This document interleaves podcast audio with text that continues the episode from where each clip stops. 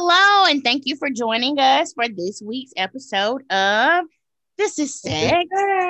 Hey, girl. Hey. Hey, girl. Hey. Hi, ladies. How are you all today? It's been a day. Oh, okay. Okay. That's how we're feeling today. That's yeah. Oh my goodness.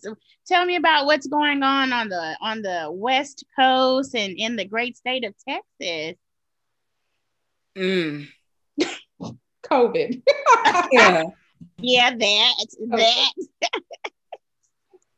Yeah. I mean, Texas is doing a lot of um things to make us become uh critical thinkers. You know, we Oh. had our Texas Rangers with uh full capacity seating on their I opening saw day. that. I said, okay, y'all just big and bold in Texas. apparently really are. apparently and it brings you know uh i think trevor noah was talking about uh the song lyrics to the baseball song i don't care if i never get back you know hell you sitting there supposed to have your mask on it's 38000 people probably two had on a mask Okay, how are you social distancing like that?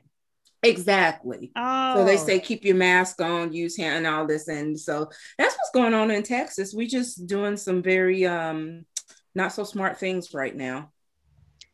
Oh, wow. I, What's well, going on in California? California, California. hey. It's a little bit better. I mean, we're slowly opening up stuff, which I, I feel a little bit more safe with. But you know, just like everywhere, you've got the crazy people who don't believe in masks, who don't believe in social distancing, who will be up in your face. And so that's why I stay home. I stay home as much as I can. Yeah, true, true that, true that. Speaking of What's- staying what's home, going on this, on your this is- coast? This is totally a tangent, but I guess not. It is going on my coast. But I was at Harris Teeter, it's a grocery store chain around these parts, and I was just randomly on the cleaning aisle, which is an aisle I never go to in Harris Teeter because I don't hardly go to Harris Teeter anyway. But they had a, a, a shelf full of Lysol disinfectant spray, and I just had like uh, my memory just jogged me back to like last year, where like you couldn't find Lysol and bleach and tissue, Mhm, mhm. alcohol. Like, you know, I never, I never, I never thought I would not be able to find alcohol. And I never realized how much I do use it. You think it's just a Yeah. random bottle, but it's like, Exactly. and nobody has any alcohol. So, anyway, yeah, that's what's going on here in North Cackalack. You know, I'm in the city of medicine, Durham, North Carolina. So, you mm-hmm. know, there's lots of information and, you know, a lot of pharmaceutical companies in the area doing their thug thizzle with this whole pandemic, which Right. brings me to something, you know, checking in about, you know, what's going on in our respective states and locations gave me this idea that for for our conversation this evening, I wanted to just check in about what's going on in the world related to sexual health. There's so much going on every day. You know, there's been a lot of stuff in the news from sports to movies to legislation, all sorts of stuff. And so as we get prepared for our live This Is Sex recording next Mhm, month, um, it, have you all confirmed a date? Because the people have been waiting. People have been emailing us, DMing us, uh, sending their questions, saying, make sure you talk about this, or I had a question about that. But when is this going down? And I said, you know what? Right, right, Let me talk right, to my right, team. Let me talk to my right, people. right, right, right. And when my So- people will get to me, I'm gonna get back to y'all. And the people, the people want to know. So I'm just I'm here as a mouthpiece for the people. So we have officially decided and scheduled Okay. May 20th because as we know, May is sex ed month.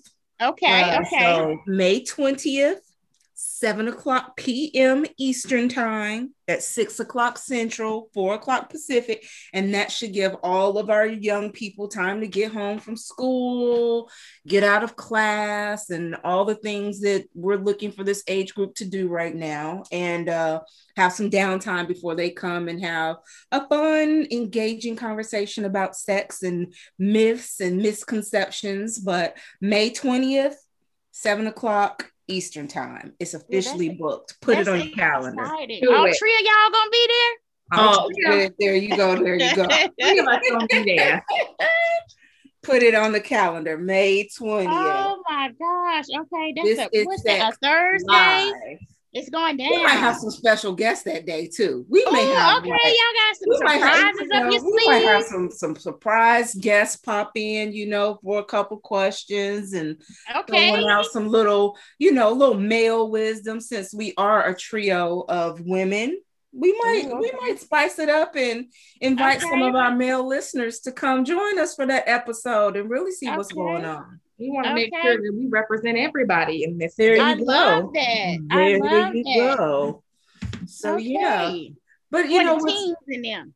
yeah what's been interesting to me is since we we kind of started the conversation talking about covid and kind of transitioning to our young adults one thing that i have really been interested in and kind of looking at um, anecdotally is when we were on the strict lockdown particularly here in texas um, looking at how people were accessing and receiving their sexual health and reproductive health services. So we're seeing, are we seeing an increase in sexually transmitted infections? Um, are we seeing that people didn't have necessarily new partners, but they're also not getting tested at the rates that they were pre-pandemic? So um, I, I think it's going to be interesting to see. I know, you know, we jokingly talked about the coronials and how there was kind of a little surge there of pregnancies and, and babies, but I'm interested to see what we're going to, um, you know, now that we're exactly a year into this pandemic, what we're going to see in light of sexually transmitted infection rates across the country.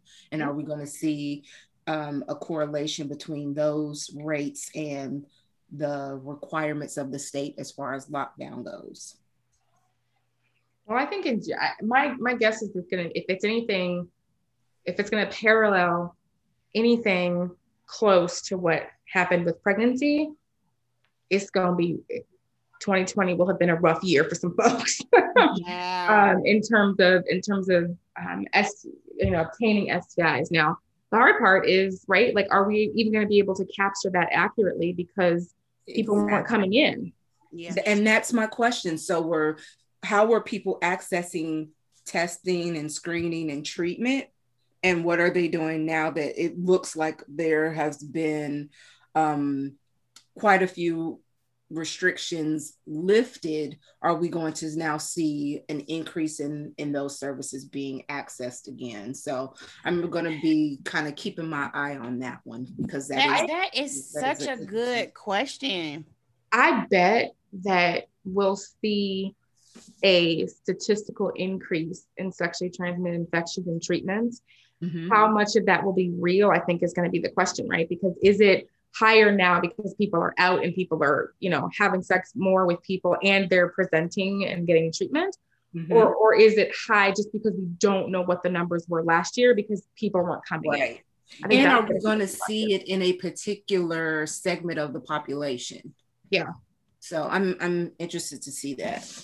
Um, that you know this you raise a you guys raise great points especially with the lockdown and access to services but also like the virtual schooling and all the other elements that sort of come compound with that because i'm thinking about when i was a teen um Mhm. before my mom this predates uh text messages on the QWERTY but i used to pass letters with my best friend and I had a letterbox. My mama found them. So when she found them, she put me on. She told me to choose which type of birth control I wanted to be on, and Mhm. that's what I was. That's what was gonna happen at my next appointment. But even though I knew that she knew I was sexually active, one time I thought I might have had um bad blood. like one time I thought I might have had a situation and you know, my mom, you know, like my my twin sisters who are 18 still see the same pediatrician that I saw. So this lady been in the family, and I didn't quite understand, you know, HIPAA and all that good stuff. But Right. essentially, my friends and I we had a whole meeting. I set up a whole appointment at the health department, even though my mom had good insurance through her job. I didn't want to see the doctor that saw me and my mom, my mom being there together saying, I told you she was going to be on birth control. You need to tell her which kind of birth control she's going to be on.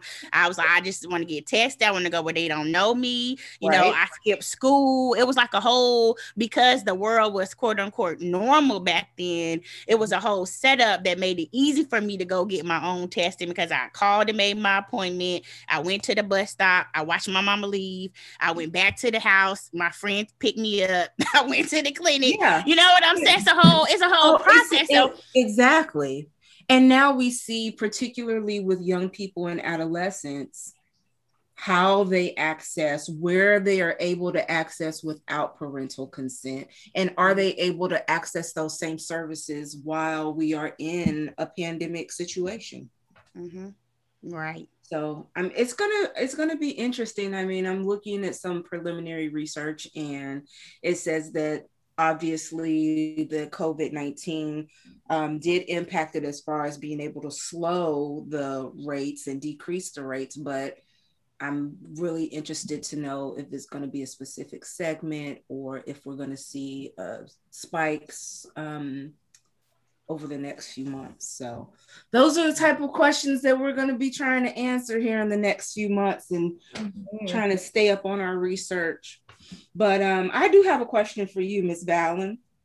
Oh, for me. For you, ma'am. Oh, what do you goodness. think of the situation that's going on in Arkansas with staying on our staying on our topic related to youth mm-hmm. with the ban on trans affirming treatments and surgeries? And what is your perspective on how that is going to impact that community Oh, okay. Mm, that that okay. All right. You want to put my thinking cap on? for you. Okay, you want my educated response tonight. Yeah. But you know what? It's so when I like I've been keeping up, you know, to a degree with what's been going on. So I was so excited to see that the governor vetoed mm-hmm. the bill. Mm-hmm. Uh, and then I believe I saw an update that they that their their Congress or whatever overrode him, and yeah. so it, it passed. And so, yeah, as a social worker who has provided psychotherapy to patients and, and families like to adolescents and their parents um, you know together and separately um, I, just think 2021 in the midst of a global pandemic is not the time to be going backwards. Like right. we should be moving forward. And I think limiting, you know, anybody's ability to do anything, um, you know, whether Those it's related or oh access goodness. abortions or uh, you know, transgender health care, I think you just create even more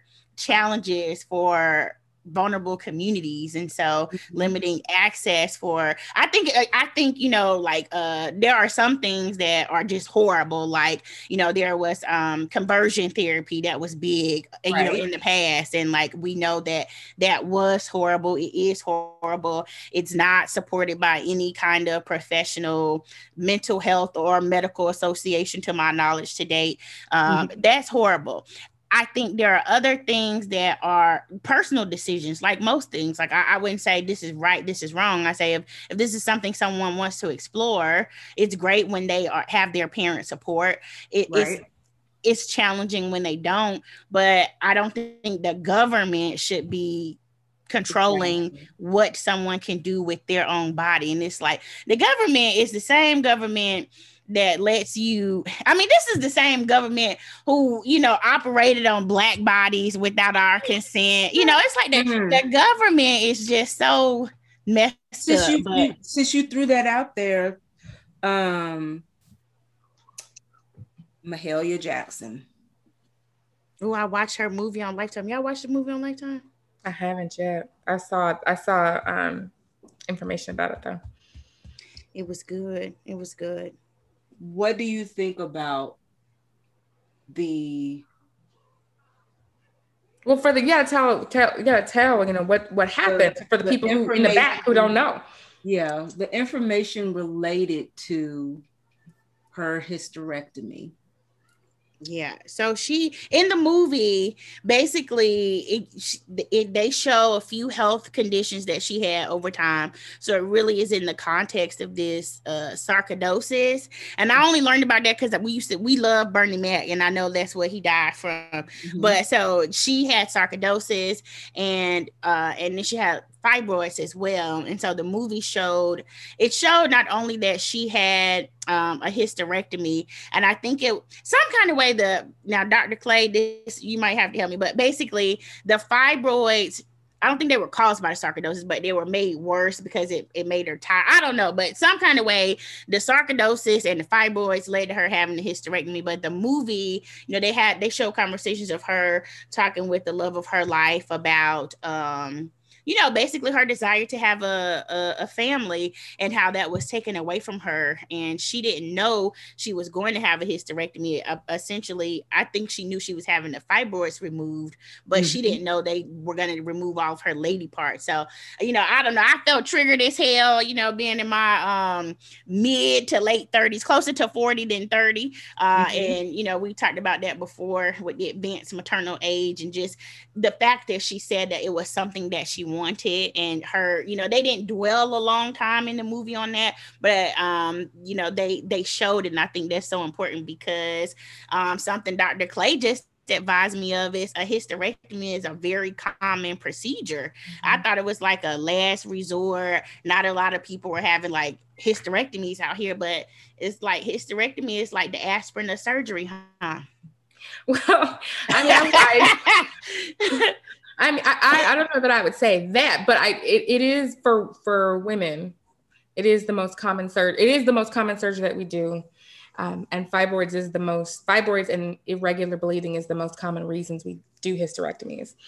Um, and without and it's hard because you, you I remember I I always have my surgeon Dr. Brain on, so without knowing all of what happened in the movie, um, your surgeon should be telling you what what is or what are all the possibilities that can happen in surgery. And so um, to hear that something was done to her and she had no idea is triggering for me but also is sadly not uncommon. And it wasn't uncommon you know many many years ago.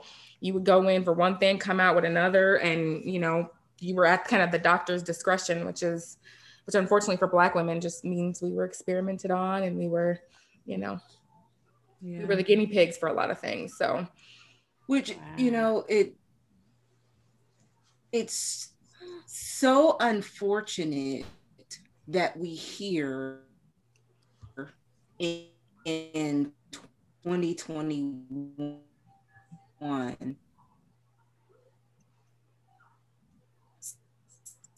so very similar tales and very around being informed ability to have um, a recipe. Um, and for a lot of people, particularly young adults, we don't have that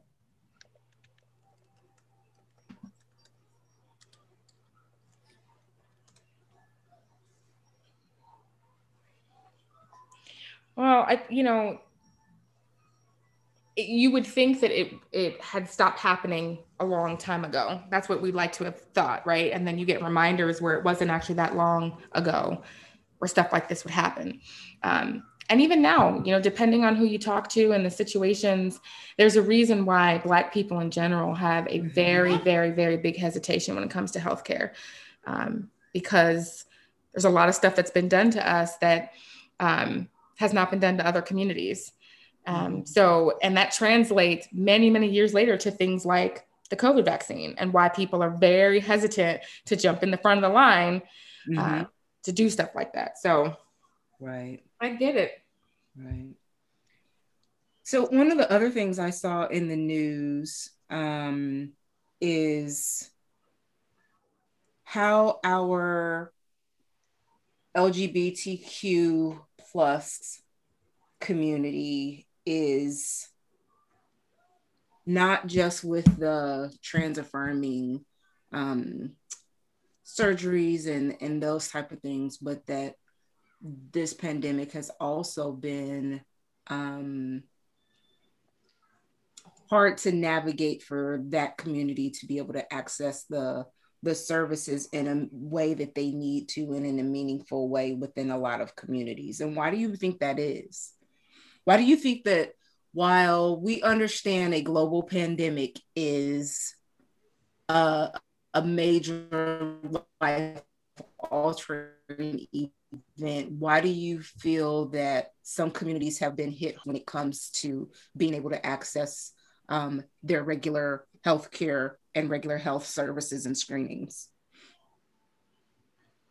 Well, I think some of it has to do with, um, I guess, what's the word? Um, limitations or difficulties with with access accessing care in general right like there our, our community in general depending on where you live and how much money you make um, what kind of insurance you have dictates what type of access you have.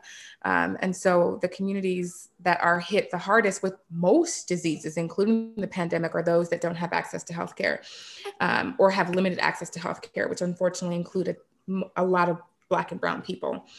Um, and then if you add an even more marginalized group like um, the queer community, it's even more of a reason that they don't have the same access that everybody else does. And it just it just means that community gets hit, hit harder, just like it does for black and brown folks.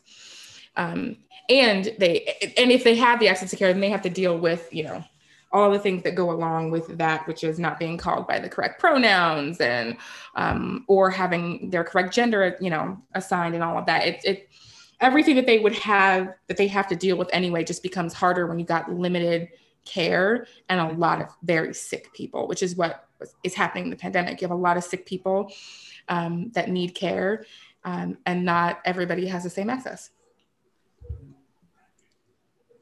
Melanie, it looked like you were about to say something. Uh-uh, I think Dr. Clay said it. She said it. But I was I was thinking that, you know, and pre-pandemic, you know, communities were already marginalized. Yeah. And there, there were access issues. So literally cutting off the physical access to a lot of places and things like that. I mean, you know, it only creates a, a wider gap, or I mean, it's just made the gap wider, and that, that's tough. So if you had to give, I guess, two pieces of advice for healthcare providers um, of these very needed services in a in a public health crisis, what would those two pieces of advice be? Advice to healthcare providers during the pandemic for like teens and mm-hmm. LGBT for sexual health and for reproductive health. health. services? I, I would say, I mean, from my purview as a mental health clinician, I ask questions in particular about um, things that I see or things that come up or things that don't come up that relate to access. And I'm a lot more flexible, especially in the virtual realm um, you know, there are kids in my appointments. you know, mm-hmm. like sometimes a client might be cooking. There are some mm-hmm. things that I'm like, okay, this is a liability for me in the organization that you're driving. Okay, so right. we can't drive, but I, I do take, I do, I have had appointments where you know somebody is at dance practice where you know it's a baby in the back seat and the kid is at dance practice and you know just some things where I've been on calls and you know interdisciplinary calls and people are you know, thinking about things like, um, you know, well, you know, for confidentiality, you know, really can't have other people be present. Mm-hmm. But I have had a whole therapy session where my client was getting her hair done, she was getting her, and the baby's hair was getting done but you know to the degree that you know me you know we have some ground rules like certain things we won't talk about you know but there right. are things we can check in on and i can still you know i can still assess her mood we can still talk about global things because her kids are a stressor you know so mm-hmm. and, and to that regard i think just being flexible where i have autonomy as opposed to saying you know call me back when you're by yourself you know or right. or something like that and um and also on the flip side, you know, being aware of, I, I have a one client who is in a, um, her relationship is volatile. And so I am aware that there is some interpersonal violence Um, and so when her partner is near, sometimes I will mouth or send a mm-hmm. message or just ask um, because the partner is a lot of the, the stress. And so to make right. sure she's safe, you know, I'm mindful of things. Whereas if we were in the office together and it was, you know, her and I alone, I wouldn't have to worry about that. So from from my perspective as a mental health provider, I, I would say, you know, just being flexible and recognizing in mm-hmm. through your actions, acknowledging that we are in a pandemic, you know, beyond wearing masks and washing our hands and stuff. And I also take that back to the doctors and other providers that I'm working with because sometimes people will share things to me. And so I'm able to use my role to kind of go and say, hey, you know, they had some reservations about this medication, or, you know, they're worried that somebody in the house who pops pills might take this, you know, just real stuff that yeah. wouldn't necessarily be as pronounced maybe uh, if we weren't in the context of, of a pandemic. So that's from my perspective. But from you, you know, you're in academia, Dr. Clay, you're, you know, you're a whole doctor out here. So in your uh, from your perspectives, how do you all sort of use your role to help with access or to sort of meet people where they are during this pandemic?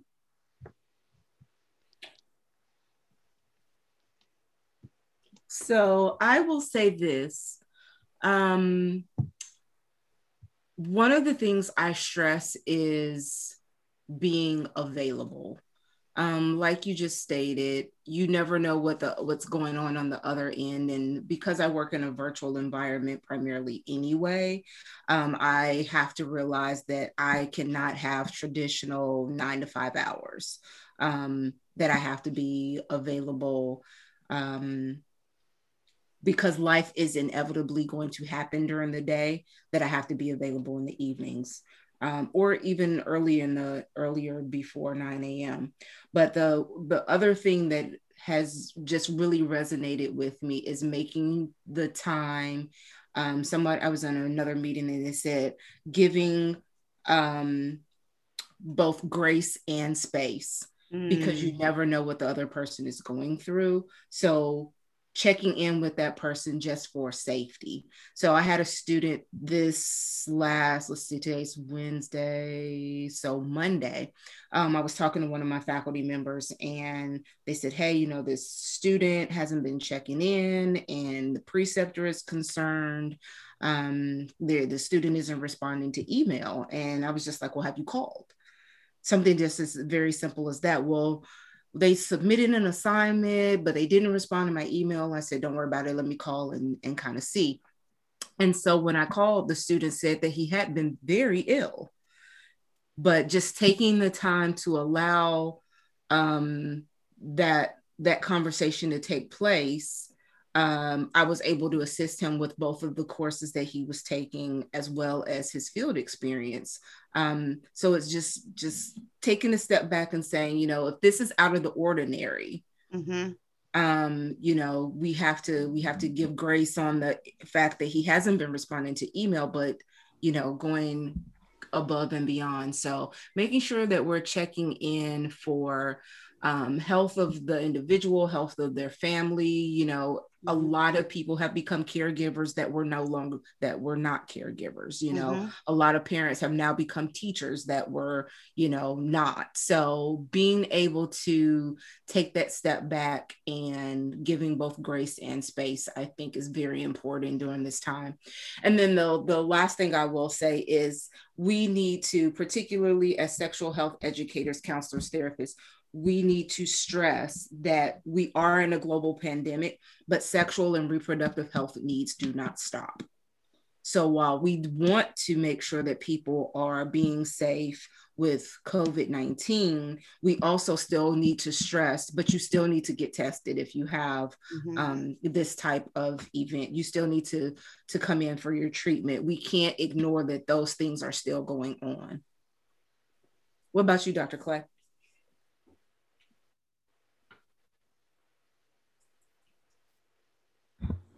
Sorry. Um, I was actually going to say something very similar to what you said in terms of grace. Um, I think grace for everybody involved, um, not just meeting people where they are and understanding that many, many, many things have changed in people's lives. They've lost their jobs, their caretakers, and their teachers, none of which they wanted to be or um, wanted to go through. Um, and that can bring on anxiety and depression and um, just and worsening of health problems and all of that, just because the sheer stress um, for our Black and Brown folks, right? You add the pandemic on top of all of the um, unfortunate and tragic deaths of a lot of our brothers over the last year that the stress of just being black already is kind of at just at a baseline really high but then you add a bunch of deaths and a pandemic and you can't leave your house um, it's been really stressful um, and i want to encourage people to have grace for the people who are taking care of you mm-hmm. um, because i think sometimes we forget that the person that is giving you your medication talking to you about your sex um, education talking to you or just just working in general have are going through the same thing. You get. yes we have the luxury that we didn't lose our job but we lost family. We can't leave our house. We had the stress of having to go to work and then come home and hope you don't give covid to your family. Like everybody needs a little bit of grace because everybody is in a situation they did not ask to be in. Exactly. Um, and so i think not only for those who need sexual health services, um, people in general need a whole bunch of shit. And we, and yeah. just you, you need to give grace to the person who's bagging your groceries because they didn't ask to come to work. You need mm-hmm. to give mm-hmm. grace to the doctor who's taking care of you. You need grace to the person who opened the door for you. Um, you need to give grace to your husband, your family, your children, just everybody, everybody, because it's been it's been a really rough fucking year for everybody. Mm-hmm. So um, and you're right just because it's been a really rough year and, and, access is limited, there are certain things you can't ignore. Your sexual health is one of those things. Your overall health is one of those things. There's a lot of things that we've been able to do that what we've learned. Is there are a lot of things we've been able to do virtually. So you can still get some things done. Um, you don't go home and just completely ignore your children. You should not go home and completely ignore yourself. Mm-hmm. Mm-hmm. Especially if you know people going out here and still having sex you still having sex, you still doing all the things you need to do, then you need to bring your ass into my office or call me or talk to me or whatever um, to make sure that you stay healthy and as safe as you can while you're still doing all those things. Mm-hmm. Well, I think that's uh, she made closing arguments right there. I'm just about to say, you know what I, I think that's it. And that's all. Grace, that's all. Grace in space and Grace, prioritizing Grace your, your sexual health. Yeah, that was such a that was such a great. I was listening to that and I'm like, that's what I was going to say, but not as eloquently. So I'm going to pretend like I was going to say that eloquently and say Gracie's face. Such, such great, great right. points, though. Yeah. Yeah. And all these points uh, and more we will be elaborating on in future episodes of This, this is, is Sex. Don't forget to come to the Teen Summit, y'all. There you go. May 20th. May, May 20th. 20th. All right. Be there. Be square.